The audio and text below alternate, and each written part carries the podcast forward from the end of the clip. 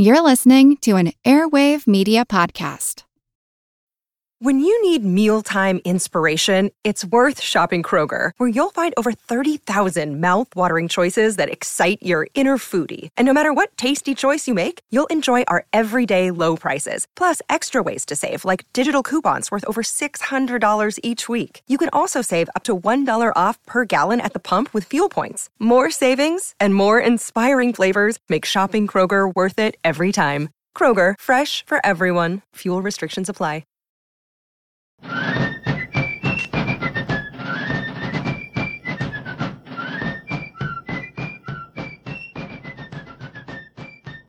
Hello, and thank you for joining the American Revolution. This week, episode 294 Dogger Bank. We last looked at the situation in Europe back in episode 275 when Britain declared war on the Dutch Republic in December of 1780. The Dutch were not looking for war with the British. They had nothing like the military that they had a century earlier. Dutch officials mostly just wanted to trade and make money, but they were willing to do so with Britain's enemies. This included selling arms to the rebels in America as well as trading with France, and that's the real reason why Britain had declared war in late 1780. When the war began, the Dutch Navy consisted of only 20 ships of the line. Although they had begun a massive shipbuilding effort before the war began, most of those ships were not yet ready to sail. Things actually got worse when the British attacked a small Dutch convoy in the West Indies in February of 1781. Dutch Admiral Willem Crul was killed in the action while trying to buy time for the merchant fleet to escape the British. Even for the ships they had, the Dutch had trouble obtaining crews for them. Most able seamen worked on better paying merchant ships or had taken work on one of the many privateer vessels operating in the area. Since the government did not forcibly impress sailors like Britain did, it had great trouble recruiting enough men to sail their ships. The result of all this was that most of the Dutch navy remained in port, ceding control of the North Sea to Britain. Now, the Dutch had really hoped for a quick negotiated peace with the backing of the League of Armed Neutrality. Once the war started, they got some talk, but little else. By August 1781, the Dutch economy was near collapse with the end of all trade. Out of desperation, the government attempted to sail a merchant fleet out of Texel. Seventy merchant ships set sail, protected by seven Dutch ships of the line and six smaller frigates. Admiral John Zoutman led the fleet. For several days, the fleet escaped British notice. Then, in the early dawn hours of August 5th, Admiral Hyde Parker spotted the Dutch fleet. Parker had been escorting a British merchant fleet from the Baltic Sea back to England at the time. The ships were at the time passing through a shallow area of the North Sea known as Dogger Bank. The 67 year old Parker had spent most of his adult life at sea in the British Navy. During the Seven Years' War, he had served under then Commodore Lord Howe in raids against the French coast. In the most recent war, he had led fleets in both Europe and the Americas, so he was a highly experienced officer. Upon spotting the enemy fleet, Admiral Parker ordered his merchant ships to sail for the coast and prepared to attack the Dutch fleet. The British Navy ships were not in the best condition. They had been at sea for some time and were due for repairs. Even so, this was the best opportunity the Dutch fleet had provided in the North Sea since the war began. Admiral Parker could not pass up the chance to attack. At the same time, Dutch Admiral Zoutman also saw the enemy and knew he would have to do battle with the British Navy. He also ordered his merchant fleet back to Texel as he prepared to do battle with the British line. By 8 a.m., both navies had formed lines of battle. The two lines fired as they passed by each other, then turned around and went for another round. This was brutal, close in cannon fire. Both sides took heavy casualties. The attacks continued on each fleet for about three hours before the Dutch fleet finally turned and retreated back toward Texel. The battle had given time for the Dutch fleet to withdraw Zoutman had also inflicted enough damage on the British fleet that it did not attempt to pursue. The British fleet reported 104 sailors killed and 339 wounded. The Dutch reported 142 killed and 403 wounded. However, some unofficial reports state that Dutch casualties were over a thousand. Although all of the ships sailed away from the battle, one of the Dutch ships sank before it could return to Texel. Both sides claimed victory from the battle. The Dutch merchant fleet was able to escape back to Texel, but the battle also confirmed that Dutch trade continued to be halted for the foreseeable future. Upon his return to Britain, Admiral Parker openly criticized the ministry for its failure to provide ships in good fighting condition and blamed his failure to capture the Dutch fleet on that fact. He was openly critical of Lord Sandwich and made no secret of the fact that he hated the Prime Minister, Lord North. In an attempt to smooth over his hard feelings, King George offered Parker a knighthood and personally visited his fleet. Even with that personal visit, Parker was rather abrupt with the king telling him, quote, I wish your majesty better ships and younger officers. As for myself, I am now too old for the service. The 67 year old admiral did not take another posting until after the government fell the following year. A few months later, his older brother died, leaving a baronetcy to him. Parker should have stayed home, but when the new government offered him a posting as commander in chief of the East Indies, he returned to sea in 1782. His ship, the Cato, was last seen in Rio de Janeiro in December. After leaving port, the ship was never seen again. The presumption was that it wrecked at sea and sank with all hands aboard. Among the British leadership in London, support for the war was increasingly divided, but a majority still remained opposed to considering granting independence to the colonies in America. George III widely articulated this view and saw it as his role to stand firm against any talk of allowing his empire to crumble. The parliamentary elections of 1780 had seen gains for the Rockinghamites, who increasingly supported American independence as a necessity so that Britain could focus on its wars with France, Spain, and now the Dutch Republic. But Lord North's Tories still held a majority in both houses, and continued to support prosecution of the war. And while the war continued to drain British resources, there was some reason for hope that it would not continue forever. If Britain struggled with its finances, that struggle was nothing compared to the struggles faced by France and in America. The enemy seemed to be surviving financially on next to nothing, and that really couldn't continue much longer. Further, General Clinton's capture of Charleston in 1780 gave hope that the southern colonies would come back under control, even if there was some fighting continuing there. The defection of Benedict Arnold that same year also proved to many that the rebel coalition was on the verge of collapse. The North Ministry still felt it had a secure working majority. When Parliament opened in the fall of 1980, North attempted to replace the Speaker of the House of Commons with a much stronger supporter of the North Ministry, North's choice, Charles Cornwall, won the election decisively, defeating the former Speaker, Sir Fletcher Norton. In early 1781, the ministry won votes supporting the war against the Dutch, as well as continued funding for the overall war effort. Many opposition leaders even stopped attending Parliament, since there was little hope of any change. In March, Lord Hillsborough wrote to William Eden saying, quote, the opposition is at present, if not dead, at least asleep. Since I have been in Parliament, I do not recollect a session half so quiet. Even an effort to conduct an investigation into loans raised for the war effort failed to pass a floor vote. At the end of May, as some news of setbacks in the South began to arrive, the opposition used it as an opportunity to grant the Crown powers to negotiate a peace with the provinces in North America.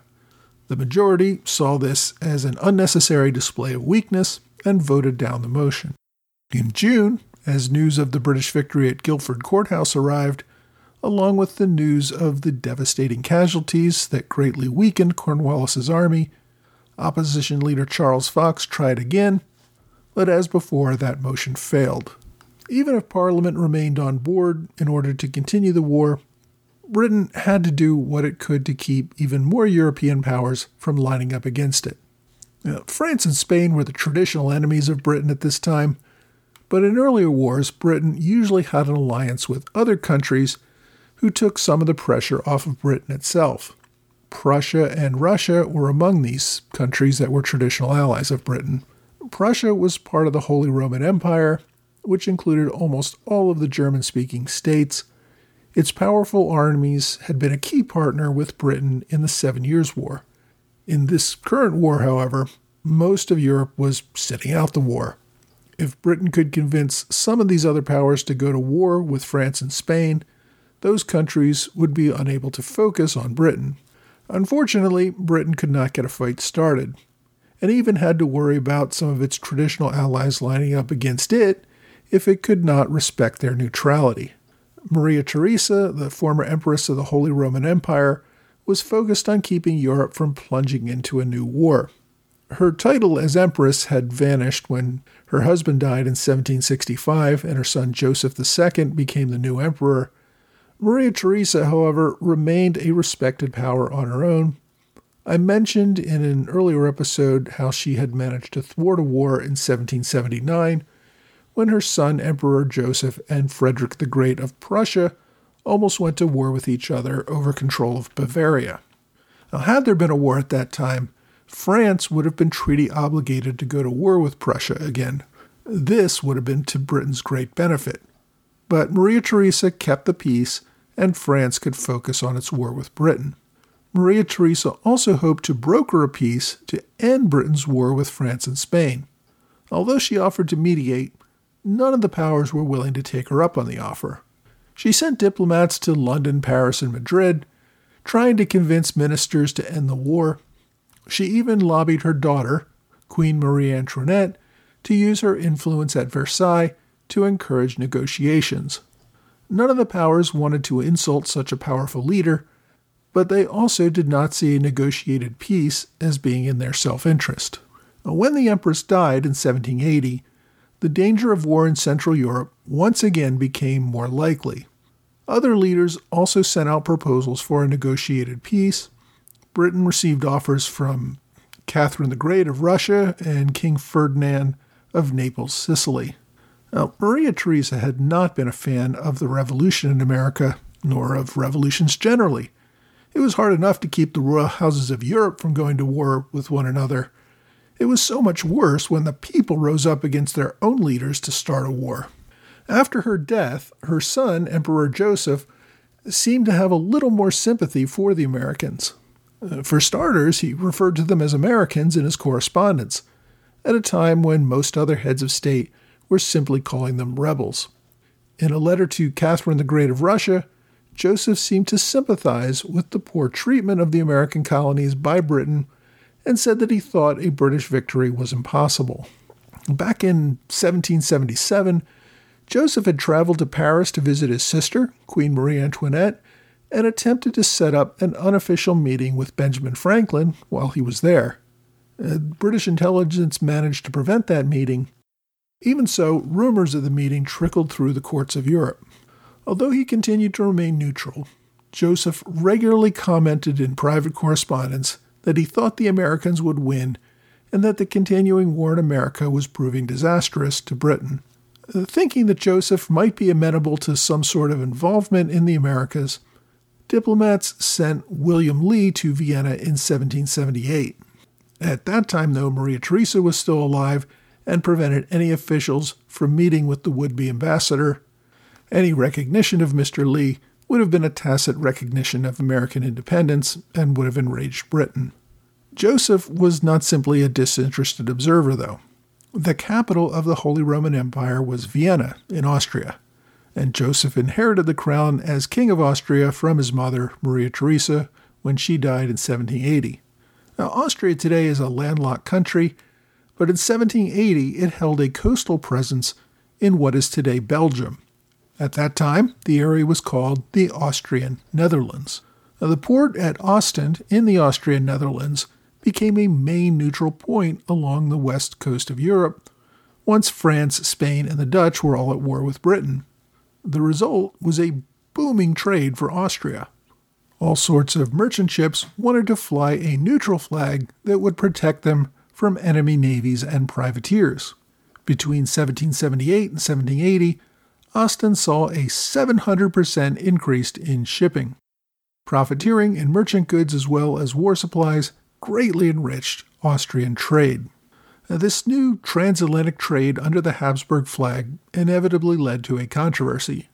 On August 20th, 1781, a Massachusetts privateer called the Hope seized Den Erstein, a merchant ship that had left Ostend under the Habsburg flag headed for the West Indies. Daniel Darby, captain of the Hope, sailed both ships back to Boston for review by a prize court. The court met on September 6th to determine whether the seizure was the legal capture of an enemy vessel or the illegal taking of a neutral ship. Darby argued that the ship was clearly British and carrying British made goods. The captain of the captured Der Ersten, Peter Thompson, countered that there was no evidence that this neutral flag ship was British or that anything on it was British. This was all just made up by Darby to steal his ship and its contents. The court determined that the ship was owned by an Ostend firm, but also found correspondence from English merchants that established this was just an effort to get around the French blockade. The case lingered until the end of November, when the court held that the ship was that of a neutral, but that its contents were English goods and could be seized. The split decision really did not satisfy anyone, since it was not normal practice to separate a ship from its contents. If the ship really was from a neutral country, then the privateer had no authority to take the ship in the first place and have access to its contents. The case was appealed to a U.S. court in Philadelphia, which did not hear the appeal until 1782. The appeals court eventually found that the ship's cooperation with English merchants violated its status as a neutral and could therefore be seized. The ruling essentially endangered all ships flying under the Habsburg flag. The British used this incident to get the neutrals on their side arguing that the Americans had proven themselves simply to be pirates. Benjamin Franklin tried to turn the decision in America's favor by trying to convince Austrian officials to send a diplomat to America to deal with future disputes on seizures. This would have created at least an unofficial diplomatic relationship with America. In the end, the Austrians did not do anything either way on the matter. They did not want to show a bias toward either party hoping still to sit as a mediator of the war between Britain and its colonies in America. Diplomats continued their efforts to negotiate an end to the war. France seemed to be the most opposed to this effort, thinking that it had the advantage over Britain.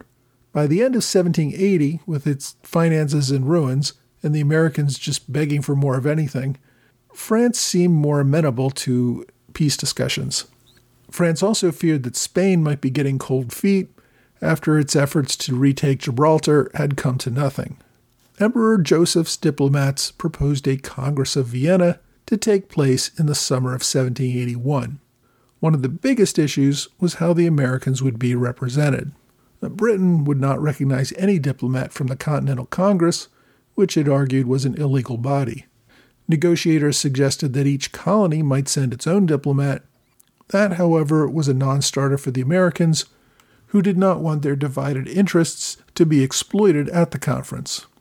In May of 1781, diplomats sent out their proposal for a conference. The Americans would be invited to work out a separate peace between them and Britain. All parties would agree to a one year armistice. British officials bristled at the idea of inviting Americans, and France disliked the idea of an armistice since it only gave Britain time to regroup and rebuild its forces. Spain refused to consider anything that would not put Gibraltar as the main point of negotiation. In the end, all the parties ended up rejecting the terms and the conference altogether. Instead, all parties wanted to wait and see the results of the 1781 fighting season before making any more efforts at a negotiated peace. Of course, all those efforts would fade away after the events in Yorktown later that fall. Uh, next week, we're going to return to Connecticut as General Benedict Arnold makes one final trip to his home state to burn a town and slaughter some prisoners.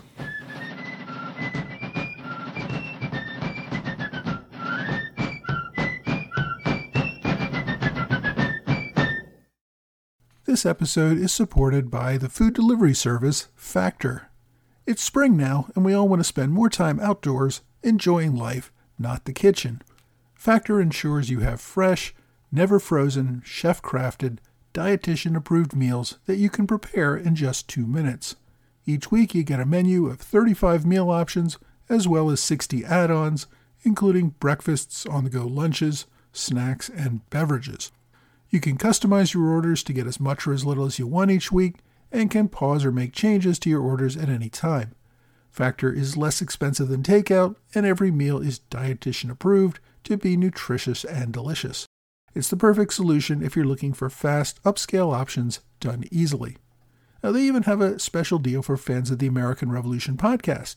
Head to factormeals.com slash ARP50 and use that code ARP50 to get 50% off your first box plus 20% off your next box. That's code ARP50 at factormeals.com slash ARP50 to get 50% off your first box plus 20% off your next box while your subscription is active. Hey, thanks for joining the American Revolution Podcast After Show, part of the Airwave Media Network. Thanks as always to my Patreon supporters in the Alexander Hamilton Club, George Davis, Mike Hager, John Celentano, and Michael Mulhern. I am also happy to welcome a new Alexander Hamilton Club sponsor, the Sons of the American Revolution. The SAR is a group of descendants of those who served in the Revolutionary War. Their organization seeks to honor their ancestors and keep alive the memory of the American Revolution. So, thanks for joining the American Revolution podcast, guys. I'm also grateful to my Robert Morris Circle supporters, Lee Seam, TJ Walker, and Joe Kelsey for their continued support and I'm pleased to welcome two new supporters at the Privy Council level Dave Taylor and Douglas Earle. Like all my supporters on Patreon at the $10 level or higher, they will receive the first of their free monthly magnets representing a flag from the American Revolution. Thanks also to Hugh Clark, Gerald Everett, Paul Kallenberger, and Jeffrey Voorhees for one time gifts via PayPal or Venmo. I greatly appreciate all of your support and for your good wishes. Now, this week we focused on Britain and Europe in the summer of 1781. Most wars tend to have an impact on the rest of the world. This war seemed to be expanding slowly for years and was only getting worse. The rest of Europe wanted to see it resolved and really didn't care how. In Britain, the cost of the war was hurting the government politically, but the king's continuing vocal support to continue the war ensured popular support in Parliament and amongst most voters. Uh, British officials knew wars were expensive and built up debt, but if you could break your enemy financially before you broke, you would come out the winner. France and the American colonies really seemed on the verge of financial collapse. Britain had really given up long ago on crushing the colonial rebellion. At this point, they seemed more focused on cutting their losses if they could salvage the southern colonies and perhaps take a few islands in the West Indies, the result might not be so bad. As a result, Britain did continue to fight. For France also, the costs were mounting. France still hoped that Britain would crack first, and with the addition of Spain and the Netherlands to the war, France definitely felt it had the military advantage against an isolated Britain. Spain seemed to be willing to hold out until it finally recaptured Gibraltar, and that was still ongoing. The pain of all this fighting caused other European countries to feel pain thanks to the interruption of trade. We've already seen the League of Armed Neutrals get involved, and the Holy Roman Empire this week trying to broker a deal to end this thing. But none of the combatants seemed ready to negotiate. Sometimes a war just has to run its course until the combatants are so beaten down that they are willing to talk. That stage was still in the future from the summer of 1781. I hope it's not a spoiler for anyone, but Yorktown will certainly change that equation.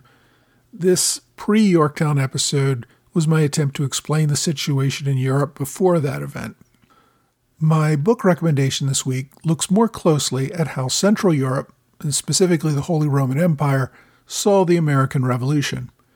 It's called The American Revolution and the Habsburg Monarchy by Jonathan Singerton. This book takes a close look at how the imperial court in Vienna viewed the American Revolution, how it was impacted, its attempt at mediation, and the efforts by diplomats to use the empire to their advantage. The author, Singerton, is originally from Wales but is a European academic with an emphasis on the 18th century Habsburgs. Now, the topic is admittedly a little obscure, and as an academic work, this book is nearly 350 pages, but under 230 of that is actual text, with the remainder of the book being extensive footnotes and bibliography sections. The book was published in 2021, but you can get a full e copy on archive.org since the book was released with a free Creative Commons license. Uh, aside from discussing diplomacy, I did discuss one battle today, and that was the naval battle between the British and Dutch forces at Dogger Bank.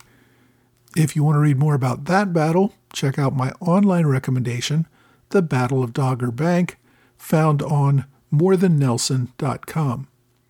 The site generally, morethannelson.com, looks at all things related to the Royal Navy during the American Revolution and through the Napoleonic Wars. So it's a great resource for all things naval from this era. As always, I've included links to my recommendations on my blog and website. Now, my question this week comes from Bob Schneider, who asks about no taxation without representation. We spend a lot of time, as we should, on issues and events of taxation part, but we don't spend much time on the representation part.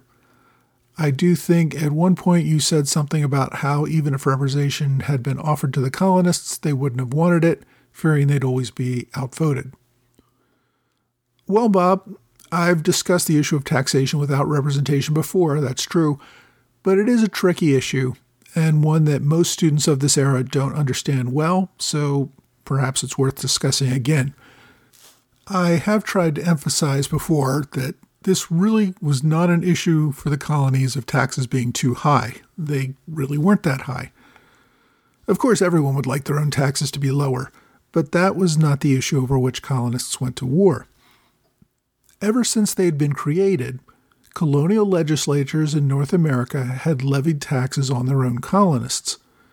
These legislatures were elected by the colonists, or at least the ones with property, much like the case in Britain itself. Now, Britain had fought a civil war a century earlier over the issue of taxation.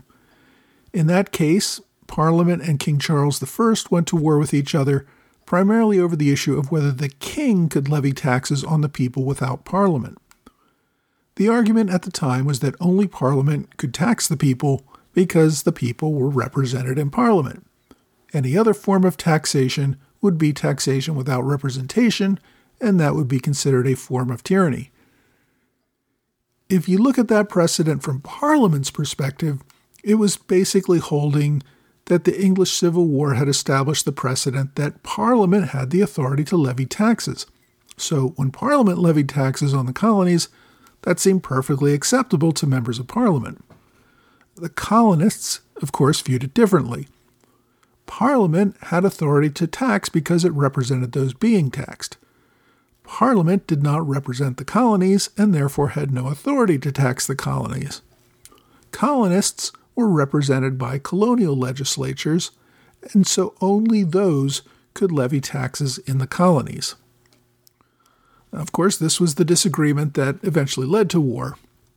Parliament felt that it had the authority to tax everyone in the empire, not just those who voted and this is an easy argument to make. At the time, only about 3% of people living in Britain were allowed to vote, yet they were all subject to taxation. Parliament understood the right of virtual representation, meaning they represented all the people, not just the voters. Even so, as the political fight grew, there were suggestions about giving the colonies some representation in Parliament. During this pre war era, Benjamin Franklin served as a colonial agent in London before the war, and he had several conversations with members of parliament and other important officials on this topic. Franklin made clear that the colonies did not want representation in Parliament. Token representation would not give them any real power, and full representation would be far too unwieldy.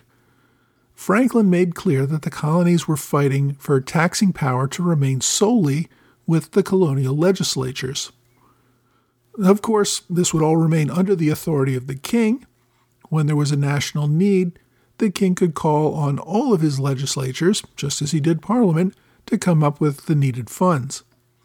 If, however, the colonial legislatures had the power to say no, then this plan seemed unworkable to officials in London.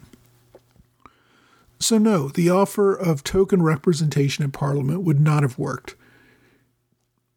If the British leadership had attempted to work out a better system that would leave taxing authority locally, but give them some mechanism to collect needed funds for the needs of the empire on an equitable basis, I think this could have been worked out and would have avoided war. The British leadership, however, did not focus on legitimate colonial concerns they were rather focused on the rioting and violence that was taking place in the colonies. They saw this as a time to compel law and order, not reach a new equitable power sharing arrangement. Now, if the British government had been more powerful, this strategy might have worked. Unfortunately for the British, they underestimated the resolve and the power of the colonies and lost. If you have a question you'd like me to answer, please reach out to me either via email or on Twitter, Facebook, Quora, or Reddit. Well, that's all for this week. I hope you will join me again next week for another American Revolution podcast.